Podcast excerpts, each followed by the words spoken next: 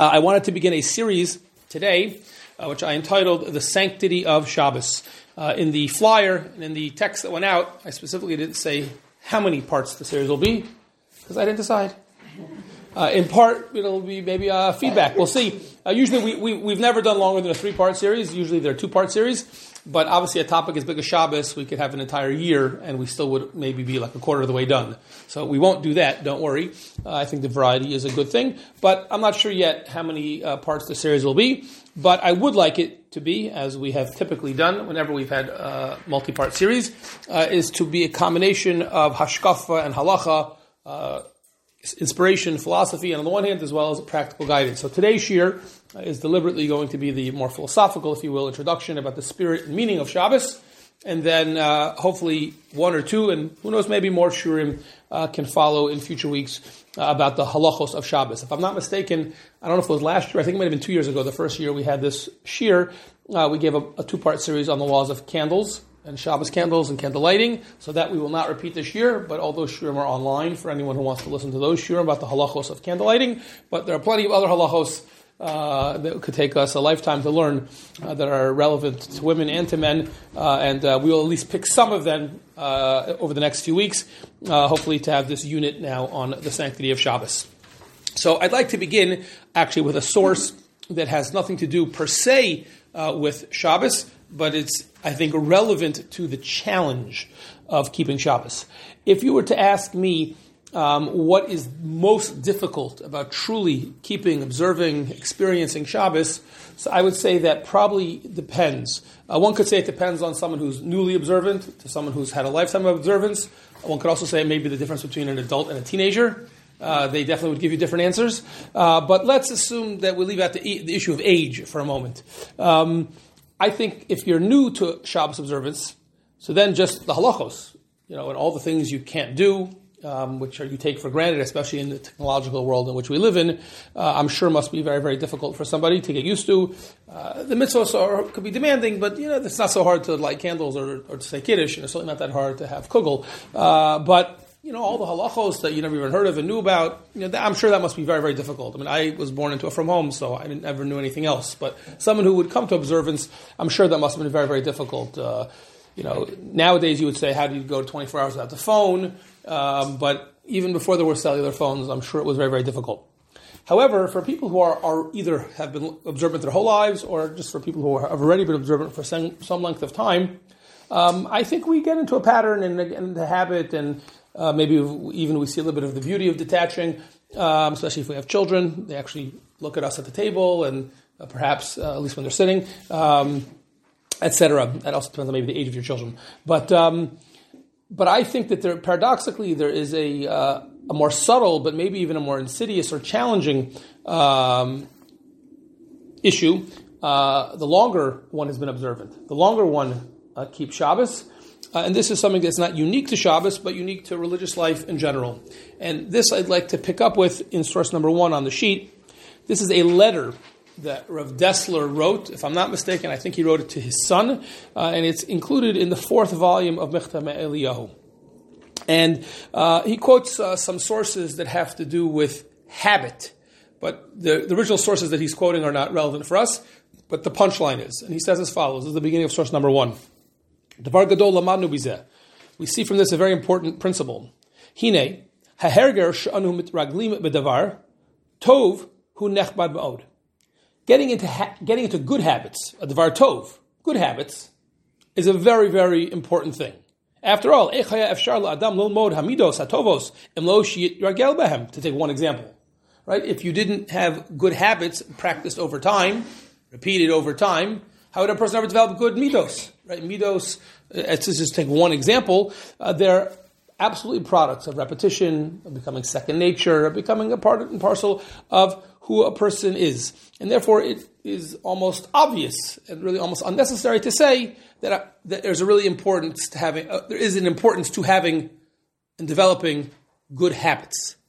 But, achein, there's also yesh hefsed gadol behergel. There's a flip side habit can also be dangerous. Habit can also be destructive. The more you get used to something, the more it becomes a habit, the less impact it makes on you.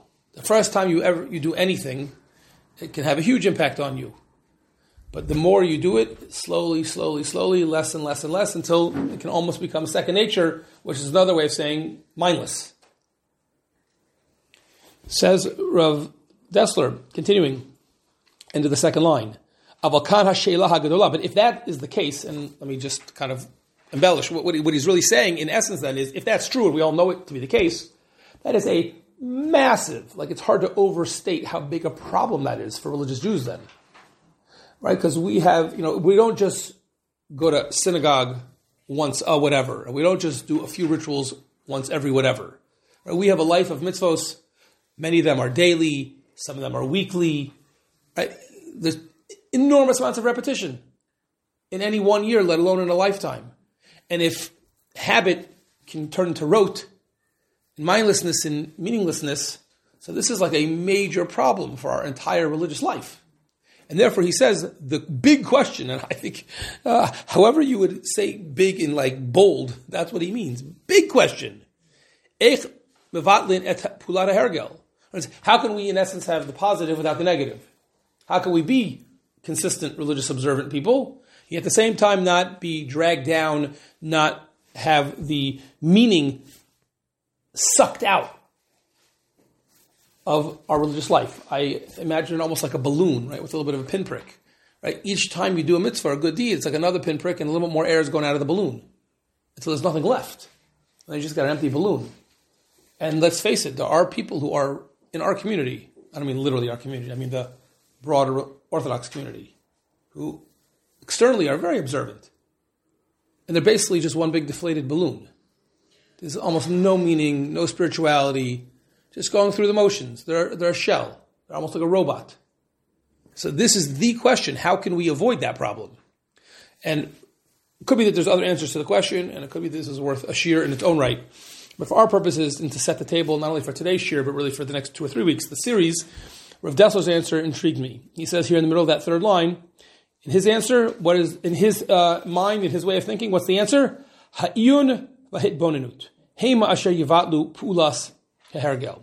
Says Rav Dessler, he thinks the more one studies, analyzes in depth, and has a greater understanding and knowledge of the things that you are doing, that can neutralize the deleterious and damaging effects of repetition.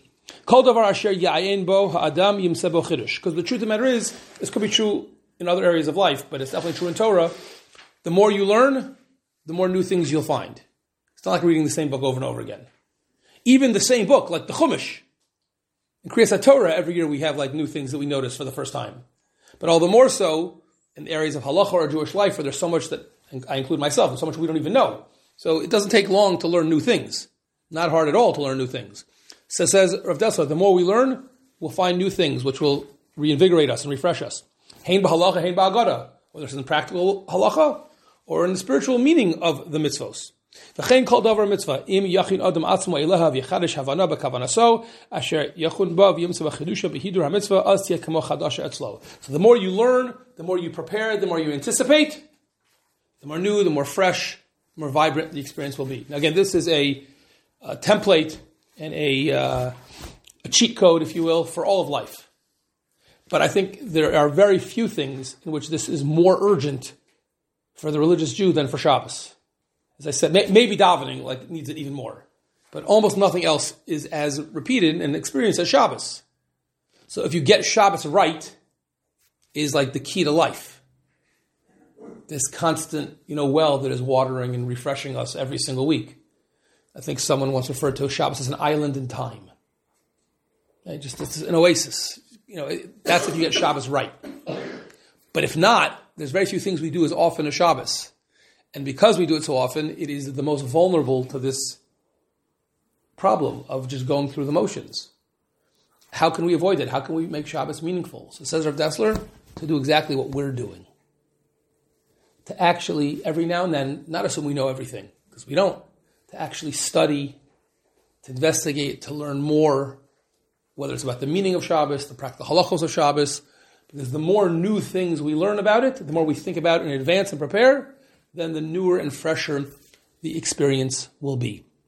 So I think this is a very important insight that can be applied to many things, but I think it is particularly urgent and relevant when it comes to Shabbos, and it's with this in mind that we embark on this, uh, this journey for the next few weeks.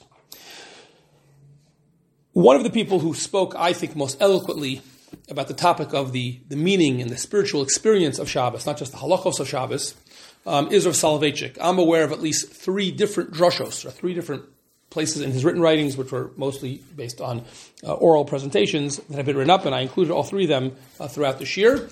Uh, and I think Rav very, very eloquently uh, addresses uh, what I'd like to you know, kind of put before you, as so to speak, the, the challenge and the thesis of our shiur of what Shabbos should be.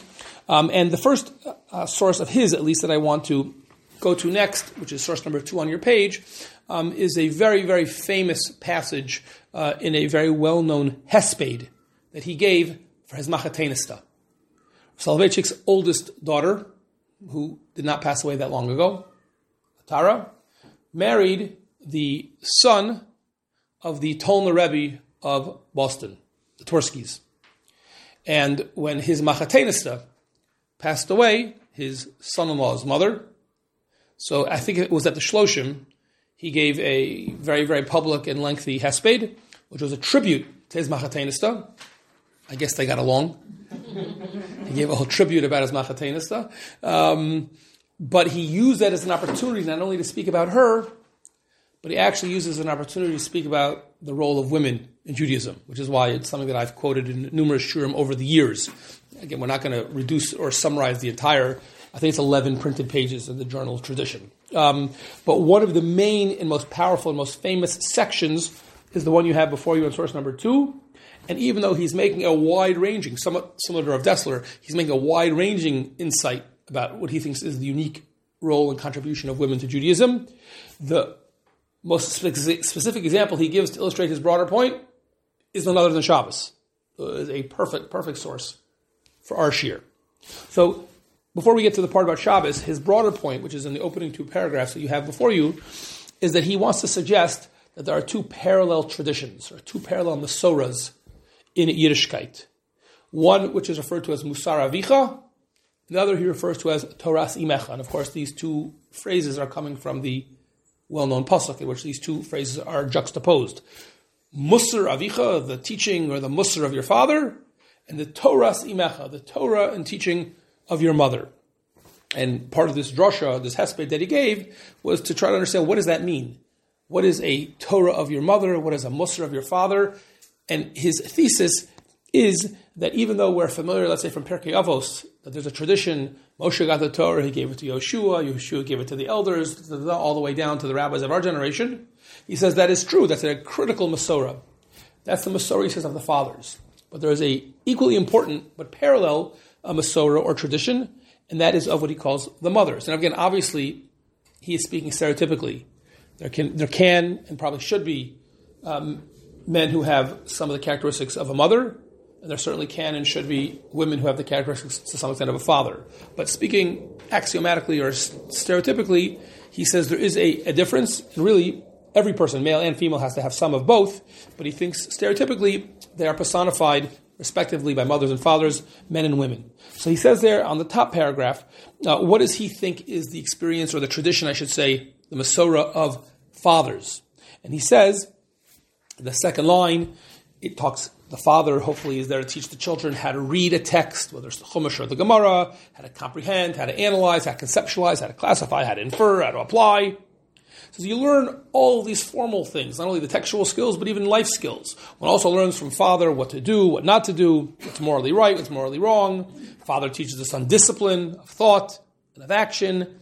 The father's tradition, he says, is intellectual, moral. That's why it's identified with Musar, which is the biblical term for discipline. Okay, again, again, again, I emphasize this is stereotypical. There can be women and mothers who play a role in this as well, but it's personified by the father. Second paragraph, he says, so what is the Toras Imecha? What is the tradition of the mother? What is her unique stereotypical contribution? So he says something very interesting uh, and almost disarming at first. He says it's harder to define. He says, really, he says only kind of circumspection, so to speak, looking back I could kind of explain it, he says, by using my experiences with my own mother, he says. I used to have long conversations with my mother, more of a monologue than a dialogue. She used to talk, and I happened to overhear. What did she talk about? She said, he says, if I could use a halachic term, she talked me'inyana diyoma. In other words, whatever was going on, whether it was a Shabbos issue, a Yontif issue, something in the, she was talking about the religious life cycle of the Jewish people. I used to watch her, he says, arranging the house in honor of a holiday. I used to see her recite the prayers. I used to see her recite the Sedra every Friday night. I still remember her nostalgic tune. I learned from her very much. And now comes the, the, the final paragraphs, which are really the punchline. Most of all, he says, I learned that Judaism expresses itself not only in formal compliance with the law, but also in a living experience. She taught me that there's a flavor, a scent, a warmth to mitzvos. I learned from her the most important thing in life to feel the presence of the Almighty and the gentle pressure of His hand resting upon my frail shoulders. Without her teaching, which quite often were transmitted to me in silence, I would have grown up a soulless being, dry and insensitive. So some of you may have heard me quote this before because it's one of, I think, one of the, one of the most important and beautiful, but more than beautiful, also important um, statements of Yiddishkeit in the English language ever. It's really more poetry than prose, this paragraph. Um, and in essence, again, speaking stereotypically, he says there's one tradition personified by the fathers, which is more textual, more technical, more analytical. The what of Judaism, if you will, but the experience, the romance, the vibrance, the vibrancy, life, the pulsating experience of Judaism, because that is the tradition that he received from his mother, or what he thinks is stereotypically the role of women. And then he gives this incredible example, just to illustrate the point, and this brings us to our topic. The laws of Shabbos, for instance, were passed on to me by my father. They are part of Musar Avicha. So again, the halachas of Shabbos are equally applicable to men and women, so men and women need to know them. But he said, and I think this may actually be you know true in most of our families, that all those halachos, you know, how do I cook? How do I cut this? What is borer? I can turn on this, I can't turn this, I can adjust the Shabbos clock. What happens if the lights go out? Can I ask? All the halachos, the innumerable complex halachos of Shabbos, said Soloveitchik in his personal experience, he learned them from his father. He learned them from his father. However, he says, the Shabbos as a living entity, as a queen, was revealed to me by my mother. It is part of Toras Imecha. The fathers knew much about the Shabbos. The mothers lived the Shabbos, experienced her presence, and perceived her beauty and splendor. The fathers taught generations how to observe the Shabbos. Mothers taught generations how to greet the Shabbos and how to enjoy her 24 hour presence. Really, I, I, I, it takes my, I've read this, I don't know how many tens of times in my life. It takes my breath away each time. You will rarely find something this beautiful and this profound. And I think it's not about which is more important.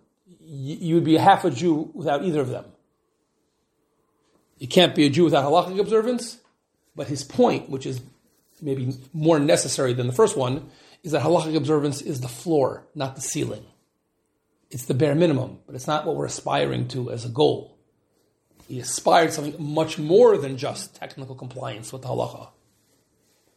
It's not, as he said, if all I had was the halacha, I'd be a dry, soulless being. I don't think anyone wants to be that. Rather, we need to have what again he says is personified by the role of women um, is the experience of halacha of Jewish life, Yiddishkeit, and specifically of Shabbos. This idea of experiencing the Shabbos, of living the Shabbos, of being excited for the Shabbos, um, her beauty, the Shabbos queen, and all that that means, the flavor, the scent, as he put it, the warmth of Shabbos, a feeling Hashem in Shabbos. So that is equally important, if not more so. And therefore, that's really what I want to be speaking about today, which is even if we speak in future weeks about the halachos of Shabbos, which are critically important, but again, this is an important role for men too. Men can't be dry souls beings either. Uh, but certainly for women, not only for yourselves, but in your role as mothers and grandmothers and leaders of your family. So this is an important role, uh, important insight to appreciate, not only for yourselves, but also in terms of setting a tone in your family and for your home and for your children and grandchildren is that it's not enough just to know how to warm up food on Shabbos. That's the bare minimum. That's not the goal.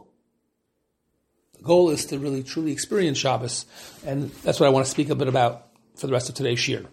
So, If you take a look at sources three and four, this is a very, very intriguing idea. A little bit complex, but I have confidence in you. We can do this.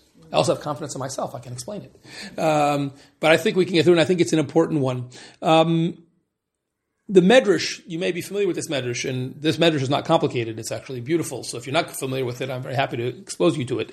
The Medrash says in source number three that, again, obviously speaking very metaphorically, says the Medrash in the beginning of creation, Shabbos, as it were, Shabbos complained to God. How many days in the week? Seven. There's an odd number. So said Shabbos, all of the other days of the week have a spouse, have a ben zug. But I'm left out. I have no partner. I'm all alone. It's not fair. That's the Medrash says. So says the Medrash at the end of the, the first line, source number three, Amr Kadosh Baruch Hu, Knesset Yisrael he ben zukcha. Don't worry, you're not alone. You're not going to be an old single. I'll marry you off to, to the Jewish people. The Jewish people will be your ben zug. Beautiful idea, even just the metaphor is very intriguing. It catches our attention. Question is, what does it mean? What does this mean to say we're married to Shabbos? Shabbos is our spouse. Shabbos was alone until the Jewish people were created. What does that mean? It, was it clearly something profound that's trying to be communicated? So we have to figure out what that means. So the Vilna Gaon, in source number four, this is where it gets slightly more complicated. The Vilna Gaon says something really remarkable and very novel. If I were to ask any of you now, when the Medrash said that all of the first six days they have a partner, they're not alone, they have their Ben Zug. So which days went with which? What would you assume? And so the simplest intuitive way of understanding the, the Medrash is Sunday goes with, and Tuesday goes with Wednesday, and Thursday goes with Friday, and then Shabbos is left out. One, two, three, four, five, six, and then seven is all alone. So the Vilna Gaon says much more complex. Not at all. Rather, he says, look where it's underlined, Yom Aleph Vidalid. Day one and day four, Sunday and Wednesday, are a couple. Why? Because on Sunday, going back to creation, what was created? Light. Some kind of primordial light. We don't even know exactly what it was. But it wasn't until Wednesday that the moon and the stars and the sun were created. So light didn't really reach its full expression until Wednesday. So day one goes with day four, says the Vilna Gaon. Yom Bet v'hei. And that refers to Mayim. What is that referring to? Because on Monday, the second day of creation, the upper waters and the lower waters, again, we don't really know what that means. Al Harakia, Takal Harakia, they were separated. But it wasn't until day five when the fish are created, when you have actually now a purpose to the water. And finally, he says, Yom Gimel v'Yom Vav, Eretz. Is that referring to? So we know that on day three, the waters are, so to speak, receded a little bit to make room for landmass. But then it's only in day six when Adam and animals are created, so that now there's something to inhabit the land. And now you have Shabbos, Ein Shabbos ben Zug Ella, Yisrael. So I saw in a very nice book written by someone named Rabbi Baruch Leff. Uh, he's an educator from uh, Baltimore, I've known him for a number of years, and he published two or three volumes. I'm not sure how many he published on, on the sanctity of Shabbos. And he is your uncle, that is correct.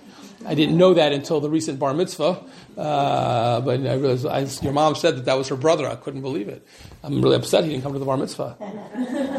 but you could tell him that I quoted him. Um, so, in, uh, in one of his books that I have uh, on Shabbos, if he wants to give me the other ones, I'm happy to take them. But I did buy one. Um, so he actually quotes that once he was walking with Rav Aaron Feldman, the Rosh Yeshiva of Ner Yisrael. And he said that Rav Aaron Feldman taught him this Vilna Gaon, and he explained what it meant in a very, very beautiful way. He says, what is, what is the Vilna Gaon teaching us? It's not just this game, it's a one and two, you know, pairs, even, odd, you know, one man out. Shabbos. And what does that mean? He says, what's really going on, according to the Vilna Gaon, is that what does it mean? This is, by the way, a profound meditation on marriage. What does it mean that each day had a ben zug, had a spouse? So what you see from this medrash, I mean the way the Vilna Gaon understands the medrash, I should say, is that the idea of a spouse is something that brings something to its potential, to its fruition, to its ultimate purpose. So there's no purpose of water unless there's going to be the fish. There's no purpose of land unless there's going to be the humankind or animals. A ben zug or a bat zug is the one who completes you, is the one who helps you reach your potential. So if that's the case, which is already worth the price of admission, that insight, he says now you understand. Shabbos was created with some innate spiritual potential. It was the holiest of all days. It's Tchila Lemikray Kodesh. It's the source of all holiness. And certainly all holy time, or derivatives of Shabbos. And yet, if there would be no one to observe the Shabbos, to experience, to actualize that Kedusha, it would be late. It would be like water without fish, an empty landmass, right? What's the difference between a house and a home? The people inside of it. Right? It's just a building if there's no one inside of it. It's a shell. It only becomes a home when there's someone inside of it living, family making a life. Shabbos without the experience, the people living the Shabbos, on some metaphysical level, there's all sorts of Kedusha. Big whoop. Who cares? Doesn't do anything for anybody. Shabbos only becomes real. Shabbos only becomes actualized when we observe the Shabbos and we experience the Shabbos. There's a huge potential for us, but also a huge responsibility. If we, mind, I'm not talking about God forbid someone who's Machal Shabbos. This is not even part of the discussion. I think if we just mindlessly go through the experience, robotically, mechanically, so not only is it a wasted, hugely wasted opportunity for us, but we, in a certain sense, have created a cosmic sin. We've stripped Shabbos of its meaning. We've let Shabbos down. Shabbos is counting on us to bring it to fruition, to create, so to speak, to complete it, to make it realize uh, its potential. And I think that this is perhaps what is meant by a somewhat enigmatic riddle uh, that is quoted in source number five um, by the Nesivos Shalom, the famous sefer of the Slonim Rebbe. So I'm not sure how many of you daven Nusach Sfarad, or your husband's daven Nusach Sfarad, or you go to a Nusach Sfarad shul, which would not be Kehilat Ha'Ela. Um, but if you daven Nusach Sfarad, so on Friday night, there is a custom to say in davening by Kabbalah Shabbos a paragraph of Oh, I forgot something. Oh gosh, I almost forgot something. I'll go back in a second. So Rav Aaron Feldman added. He added something very beautiful. This, hopefully, you all daven Friday night. Lechadodi. We all love it. It's everyone's highlight. Beautiful. Especially if you're in a Lebedik shul, beautiful singing. You ever notice something? And if you didn't, take a notice this Friday night. The first two stanzas of Lechadodi talk about Shabbos. The rest have nothing to do with Shabbos. It's a total enigma. After Mikdash Mel, everything is about Yerushalayim and Geula and the future. Just the beginning has nothing to. What's it doing in the middle of the davening Friday night? Most has nothing to do with Shabbos. Uh, Shabbos. So Rav Aaron Feldman added, based on this idea of the Gra, that that is the idea as well, which is that yes, Shabbos is the ultimate goal of the week, but the goal of life is to get hopefully to the Geula.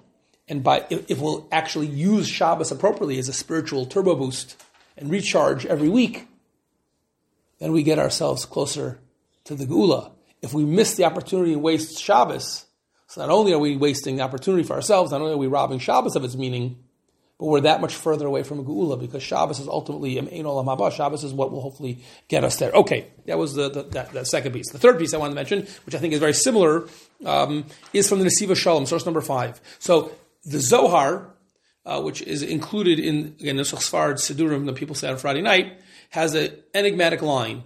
It sounds like a riddle. Source number five: Raza de Shabbos, Ihi Shabbos.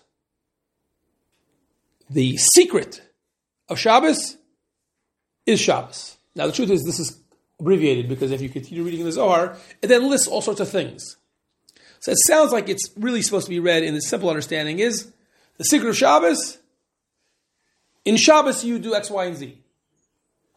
However, the way the Nesivos Shalom, he's quoting from some earlier Hasidic Rebbe, who I, can't say I ever heard of, um, he has a different interpretation. Now, as you may be familiar with, Hasidim, I'm speaking very stereotypically now, often are more interested in gematrias than other people are. But more than that, the big Rebbes, they have a different kind of math than we do. Now, I admit that a lot of times I don't get it because let's just say if I had grown up in Israel, I wouldn't have been doing five Yechidot. The Gottliebs are handicapped when it comes to math. Uh, unfortunately, uh, one of the few people who is worse than math than me is my wife. Our kids had no chance. But our tutors have done very well, all four times. Uh, and the second that they finish high school, my kids have no interest in seeing any math anymore, which is exactly what their father and their mother did. Um, but even if even simple math, so sometimes the Rebbes, you know, play around a little bit with the numbers, you know, by the power vested in me as a Rebbe, you know, and they, so here's an example of this. I think I might, unless I'm missing something.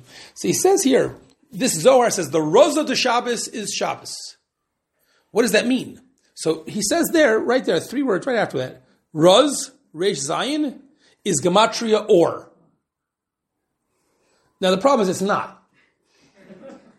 What Roz, Reish is 200, Zayin is 7. So Roz is 207. What is or? So Reish again is 200. Oh, it is right.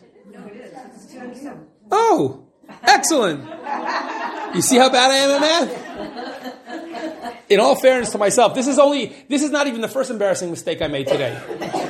I was giving the brachos at a bris this morning and I made a mistake.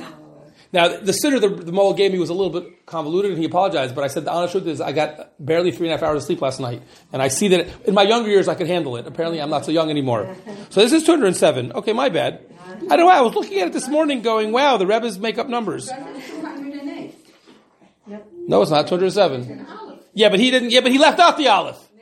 So maybe that's why I got confused. Yeah, he left off the aleph. Okay, so maybe I'm a. Yeah, but the way he wrote it, and this is not a typo. This is the way that it's printed in the book. Okay, so if we play, if we move, you, move around the aleph, it's like we're, we're rounding down. You can round in Gematras if you're a Rebbe. So he says here, what does that mean? That the secret of Shabbos is or, is light. Hainu sha'or shel ze ikar Shabbos. Shagam im yakbid b'chol halachos v'achamuros. Even if you keep all the halachos and the chumros, Shabbat Shabbos, lo yeshum regish b'Shabbos kodesh u'b'chashecha yalechu, but you don't feel any of the experience and the emotion, the passion of Shabbos. If you're walking in darkness, as it were, chaser lo ikr haShabbos, you're missing the whole essence. Rosa de Shabbos, vasora pnimi shela, hu or shaba, sheyudi yargish es tanug shel, az aneg al Hashem, which is the pasuk from the Navi Yeshayahu. In other words, what is he saying? Again, it's like a rizzle. Rosa de Shabbos, what's the secret of Shabbos? Ihi Shabbos. Or it's the Shabbos itself, meaning it's the intangible. He's not talking about or like the candles. He means the experience of the metaphoric light of Shabbos. What's the secret of Shabbos? Shabbos. Now, what I think he's getting at, and I think it is so so profound, um, and it actually it only dawned on me this morning. It actually works nicely, even though he didn't quote it, with the medrash before about ben or bat zug, you know, your spouse, is that Judaism in general, and certainly Shabbos in specific, it, there's a lot of stuff there's the actual mitzvah stuff like kiddush and davening and laning and candles and that.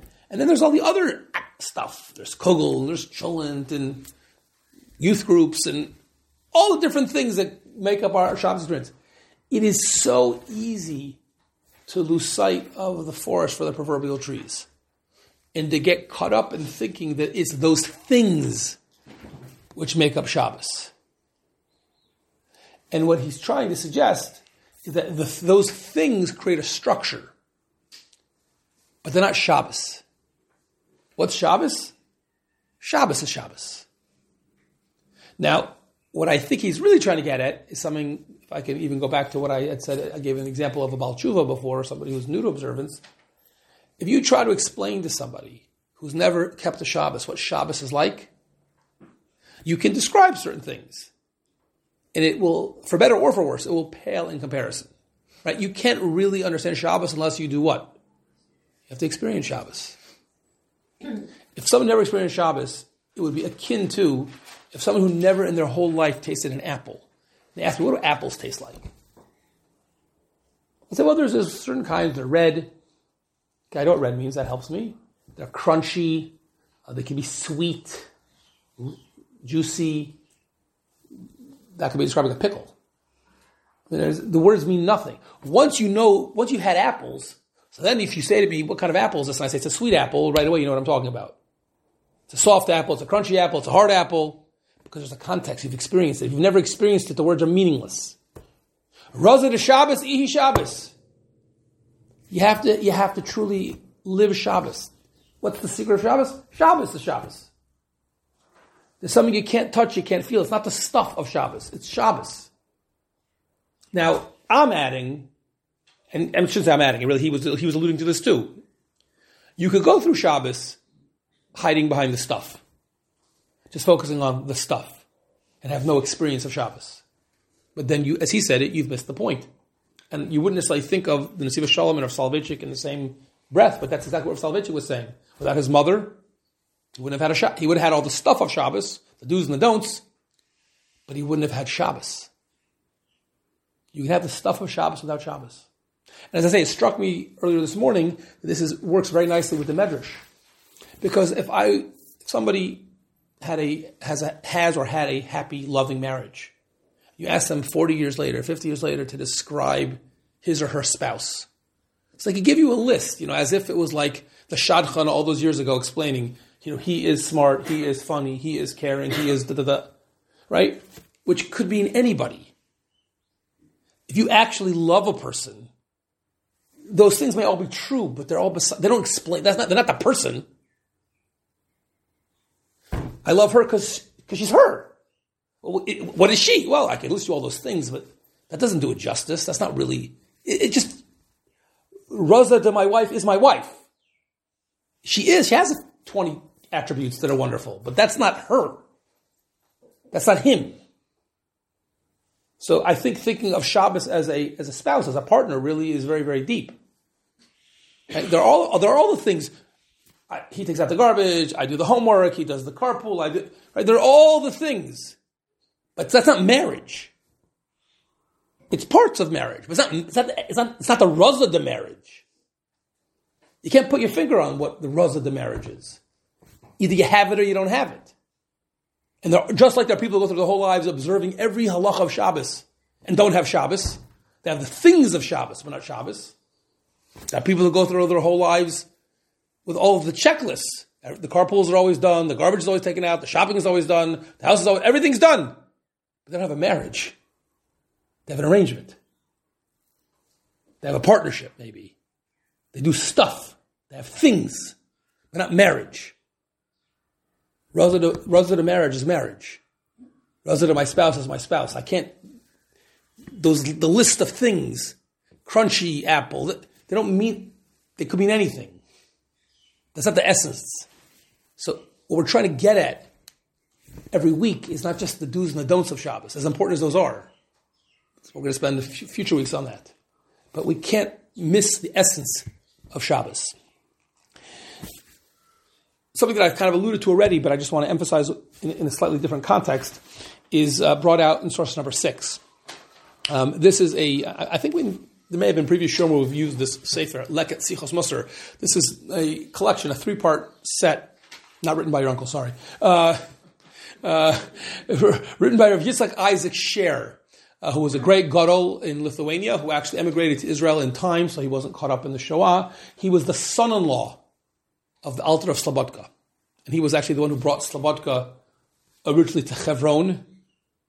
And then there was the massacre, in 1929, they moved to Yerushalayim, and then there's so Chavron in Yerushalayim, that famous yeshiva, is a branch, at least originally of Slobodka. And then he moved to Bnei Brak, and there's actually Adi Yomazeh, a yeshiva Slobodka in Bnei Brak. This Rav Yitzchak Isaac Sher, I can't remember exactly what year he died, but he lived, he, he lived into the founding of the state. Um, originally, but originally from Lithuania. So in his work, Leket Sichos Musar, he is discussing an interesting uh, anomaly calendarically, which happens every few years, which is when Shabbos comes on Tisha B'Av or should I say Tisha B'av comes on Shabbos. You see three and a half hours of sleep. I can't do it like I used to. Um, when, Sha- when, when Tisha B'av falls on Shabbos, so when do we fast? On Sunday. So he's discussing the deeper spiritual message that that's supposed to um, involve. What does that imply? So he explains the reason that we can't fast or observe Tisha B'Av on Shabbos, as he says on the first line, isn't just because technically speaking, the halachos of Tisha B'Av contradict the halachos of Shabbos. The do's and the don'ts of Tisha B'Av contradict the do's and the don'ts of Shabbos, and Shabbos is a bigger muscle, so it wins the arm wrestle, and now Shabbos pushes off Tisha B'Av. It's true, but that's not all it is. Rather, second line, El shakol hatzar ala churban. Shu misa mamish. Now this is important uh, to file away in your Tisha B'Av uh, folder, um, right? We're not supposed to just go through sh- Tisha B'Av either, right? Most people spend Tisha B'Av if they're not looking at the computer screen, um, then looking at their watch. Right? It's the countdown, um, but obviously that's not really the intention of Tisha B'Av. Right? If you're really connecting with Tisha B'Av, then you feel a tremendous loss. That's the anniversary of the death, if you will, of the Beis Hamikdash, like losing a loved one, and that experience of of sorrow, of pain which should characterize our Tisha B'Av experience. That experience is incompatible, he says, with Shabbos. And he explains in a very, you know, very profound way, which is maybe to some extent beyond us, but I think even on our level we can get what he's driving at. He says on that second and third line that Shabbos is supposed to be. I mentioned before I used a metaphor of like an, an oasis in time. So he says maybe even more powerfully, very beautifully, Shabbos is like a temple in time. It's a base of Hamikdash, not of bricks and mortar. It's a base of Hamikdash of time. What does that mean? So I think what he's getting at so beautifully is that, again, none of us uh, can really understand the base of Hamikdash. We never experienced it. But the idea of the base of Hamikdash, as we can imagine, it was a place to go to rendezvous with Hashem. To feel that Hashem is here and there and everywhere. Uncle Moshe said it; it has to be true. But whatever this means, just like we even feel it, there's a little bit more of Hashem, so to speak, by the Kotel. There's not even a base of Hamikdash, there's just a Har HaBayis. So all the more so when there was the actual base of Hamikdash and all the miracles that were taking place there, there was a more intensive, manifest experience of Hashem there.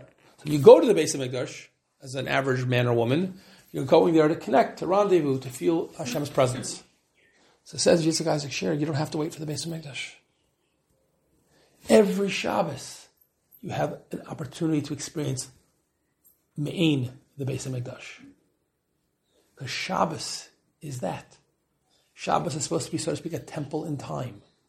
24, 25 hour period where you can also take a step back and reconnect and feel more of Hashem's presence. Kol Hashomer Shabbos, he says in the middle, Kadasu Kadin, Mit'aneg Boker you can really get closer to Hashem through Shabbos. And he says, in that sense, every positive Shabbos experience, in a certain sense, is like building the Beis Hamikdash. It's feeling as if the the Beis Hamikdash is bibinyana, as if it's built. And in that sense, there is a there's a unique spiritual opportunity on Shabbos. And therefore, he says, if you look at the last three lines, we see from this halacha, which you could see is just a very technical halacha that only applies once every few years, that Tisha B'Av is pushed off on Shabbos, but we actually see something much more profound, which is not only relevant every few years, it's relevant every single week of our lives. We learn from this halacha magodel erika shel Shabbos. We can understand and appreciate the value of Shabbos. Asher shmiras kedushasav is anug ma'ales adam shakilu nivna beis b'yameinu ad kedekach. If you truly experience Shabbos, in a certain sense, in your in the you know in your own heart, you've rebuilt the Beis Hamikdash. You've experienced what we're all longing for. By experiencing Shabbos, you can experience the rendezvous and the closeness with Hashem, the intimacy with Hashem that the whole Beis Hamikdash is for. She'enu ro'ab is a churban. It's not a churban for you. El Beis Hamikdash banui v'omeid al mechono. So it can't be, says again, he's speaking very idealistically. if we truly experience Shabbos, we truly experience Tisha then they're an absolute contradiction. If we're just automatons who just do the what and the, the things of Shabbos and the what's and the things of Tisha B'Av, so on a very technical, low level, there's a contradiction. Shabbos makes Kiddush and Challah, and you can't do that on Tisha B'Av. But he says it's actually much more profound. Shabbos is about rebuilding the base of Mikdash in your heart. Rebuilding your connection to HaKadosh Baruch which is the whole purpose. You think the purpose of the base of Mikdash is the korban? The purpose of the Beis Hamikdash is the gold? The silk? The curtains? What's the purpose of the base of Hamikdash? It's not the korban. It's not the animals. It's not the blood. The purpose of the Beis Mikdash is the connection to Hashem. But that's exactly what the purpose of Shabbos is. And we still have that. We can have that.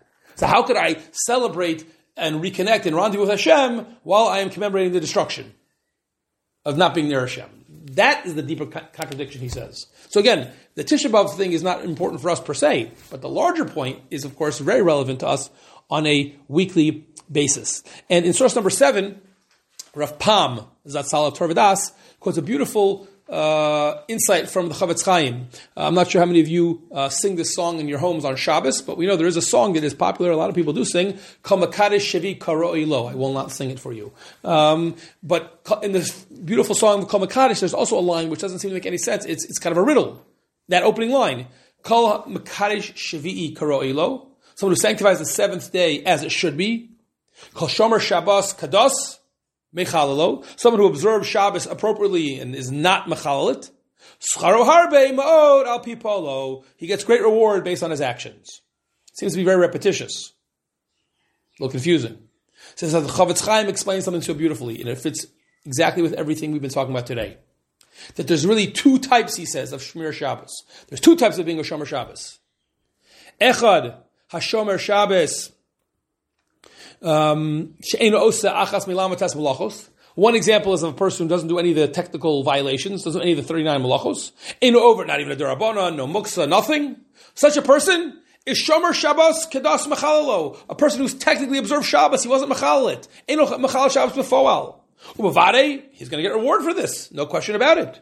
But he says on the third to last line, Yesh there's a level that's even higher than that. And that's the second phrase in the song. Makarish Shevi'i Kara'oilo. Just doing it kadas machalalo, just observing the technicalities of Shabbos. Every single thing, you know exactly how to eat up the food. You know exactly how, yes, to tie your shoes, not to tie your shoes. You know how to make the tuna fish, not make the tuna fish, how to put away the silverware, the games, all of those halachos. When to call the rabbi, when not to call the rabbi, when to call it salah, when not to call it salah. You can turn on the light, oh, whatever, all the things, you know, you do it perfectly. That's kadas machalalo.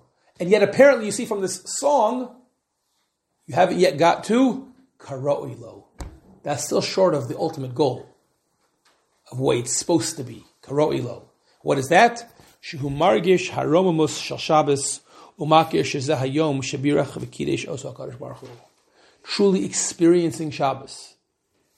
That rendezvous with Hashem. That connection to the Shabbos queen. Where Soloveitchik said he got from his mother to truly live and experience Shabbos. Now, now again, it's not instead of the halachos. There's no half Shabbos. But if you have the structure and the discipline that's provided by keeping the halachos, which is, as he says, deserving of great reward, then you can hopefully fill that structure with the ultimate goal, which is karo'ilo, of feeling Hashem's presence and having that spiritual rendezvous with Hakadosh Baruch Hu. And he says, in that case, that is truly the what you get reward for. Ein li damot et schar hashomer Shabbos mechalalo, rak valtas el schar Shabbos shavi'i karoilo. Someone who just doesn't do. I didn't turn on my phone. I didn't this. I didn't that. That's wonderful, and especially for someone who it's hard for. So then you deserve the reward. But it's not the goal. The goal is the karoilo, the true experience uh, of Shabbos. And I want to conclude with two more points because if this is true, if we really, really, really look forward, uh, experience Shabbos, not just as do's and don'ts, and not even just of cholent and kugel, and eggs and onions, and whatever the traditional foods are in your family, but we truly, truly experience the rendezvous and the spiritual experience and reinvigoration of Shabbos, so then that will present, I think, two uh, experiences, one on the front end and one on the back end. On the front end, this is an insight which our Soloveitchik suggests beautifully and very famously, actually, in source number nine, and it actually echoes something that was said way earlier uh, in a very beautiful insight by the Ohr HaChaim HaKadosh in source number eight. Right, the, the, we know that there's uh, idea of being a Shomer Shabbos. Right, what does that mean to be Shomer Shabbos? Right? Which is a, a, conjugation of the pasuk itself, which talks about Shomer Shabbos Lakadsho and Shmir Shabbos. So says the Ohr HaChaim in source number eight, it's connected to the famous pasuk about Yaakov and Yosef.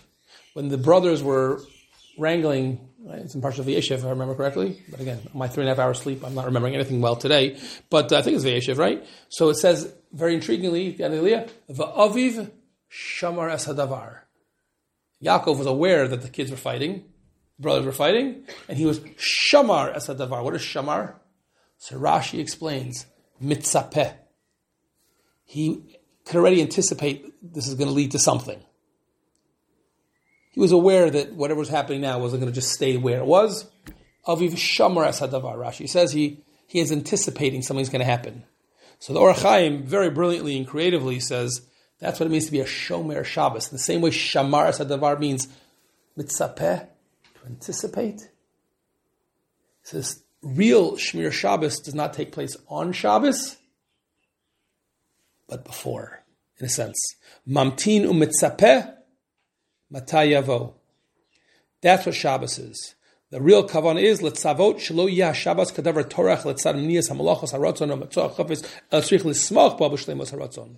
Shabbos isn't something to be dreaded, or even not as bad, but we fall into it accidentally.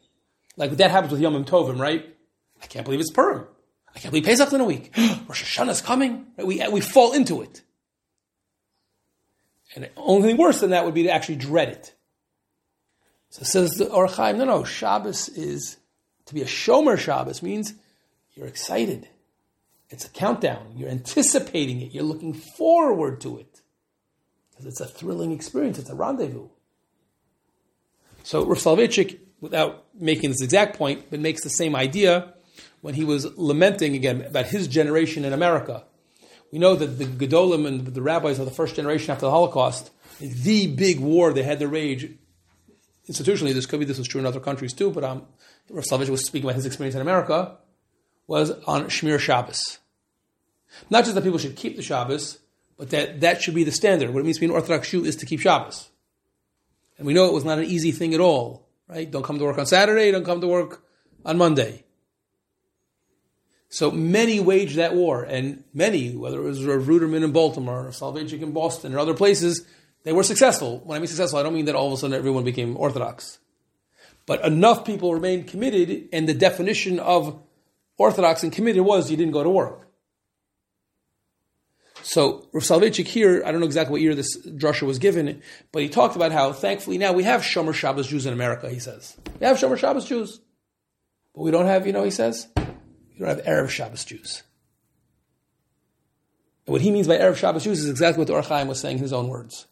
We don't have people who are looking forward to Shabbos, who are excited for Shabbos, who are breathlessly anticipating Shabbos. He says that we don't have. Many observe, he says so beautifully, many observe the precepts with their hands, their feet, and or with their mouths. But there are very few indeed who truly know the meaning and the service of the heart. Again, this of course not only works with this Or HaChaim, it works with the Rav Soloveitchik we saw at the beginning of the shiur. That you could say that about many halachos. person goes through the motions, the technicalities, just the father's religion, without the mothers, without the, the life, the, ver, the vibrancy, as he called it, the warmth, the scent of religious experience. So that's certainly true about Shabbos. And one of the, so to speak, nafkaminas is not just that your Shabbos will be different if you have this, your Erev Shabbos will be different. Are you excited for Shabbos? And last but not least, in source number 10, also a super famous, one of my favorite quotes, he talks about before he emigrated, when he used to live in Warsaw. He used to go to a, a, a shtibel, he'd try to get there for, to get a Maariv minyan It was a Madrasher shtibel. The Madrashers, as you may know, are famous for singing. And said he would get there and they were singing and singing and singing and it was past the time. So said he, it says here, he, he once asked like a person he knew from his community, knew, or they, when are they davening Maariv? To which the person responded to him, Sefelt Eischol? Is there enough, there's not enough weekday for you? You're in such a rush for Shabbos to end? And he says so beautifully, he says, I realized then they weren't just singing because they love to sing. They were singing because they didn't want Shabbos to end. So he doesn't use this phraseology, but what he's really saying is there's also a Motzei Shabbos Jew. I don't mean because you're looking forward to the pizza. That's exactly the opposite of what he's talking about. But if you truly love Shabbos, if the Shabbos queen is actually present in your home, so just like you're excited when Bubby and Zadie or Grandma and Grandpa or the grandkids or the kids come and visit, and you're excited and you clean the house and you get ready and everyone's excited because the guests are coming, and if you know that the guests are leaving, the kids are going back home, the grandparents are going back home right after Shabbos, You're dreading. Who wants to run the Havdalah if that means that the kids or the grandkids or the Bubby and the Zaidi are leaving? So you want it. So similarly, if you really love Shabbos, if Shabbos is really present, that impacts as you, become an Erev Shabbos Jew too. You also become a Motzei Shabbos Jew, meaning you're extending. You want it. You want it to come as early as possible, and you want it to last as long as possible. Right? Who wants those magical family moments to end? Every Shabbos can be that. Is it easy? Of course not. Which is why we started off with the piece from Rav Dessler. The more you frequently you do something, the less special it feels. Of course. So it takes work. And the more we learn about Shabbos and the more new things we learn about Shabbos, we can bring something new. You think you knew everything about Shabbos. Trust me, you don't. I don't know everything about Shabbos. I don't think you do either.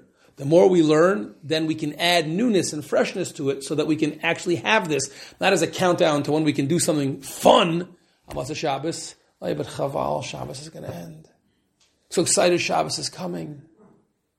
So I think that not only if we have this attitude will it change our Shabbos, or Soloveitchik is suggesting it can change our Fridays. There happens to be the Erev Shabbos Jew is a little bit easier in Israel than it is anywhere else. Because Fridays for most people, not everyone, for Fridays for some people it's not a work day. You do have a sense in Israel that there's Shabbos is coming. The siren, uh, which is a little different meaning the last few months. Um, but the music, you, you, do have that a little bit here. I think that's actually one of the benefits of being in Israel, honestly. Uh, but still, you can me- you can mechanize that too. You can ruin that one too. It's like the first time you hear the siren, it's very exciting. Ooh, I'm in Israel now, I made Aliyah. After that, you can just be like, oh God, the siren, that music is so loud, can't they pick another song? So, and certainly the Motzei Shabbos, are we excited and counting down for Shabbos to end? Or would you like it to last a little bit longer? So if we have the right attitude, it's not just the, the, the things of Shabbos, but the rose of the Shabbos, the essence of Shabbos. It's not only going to change our Shabbos, would also change our Fridays and our Motzei Shabbos as well. Okay, thank you everybody.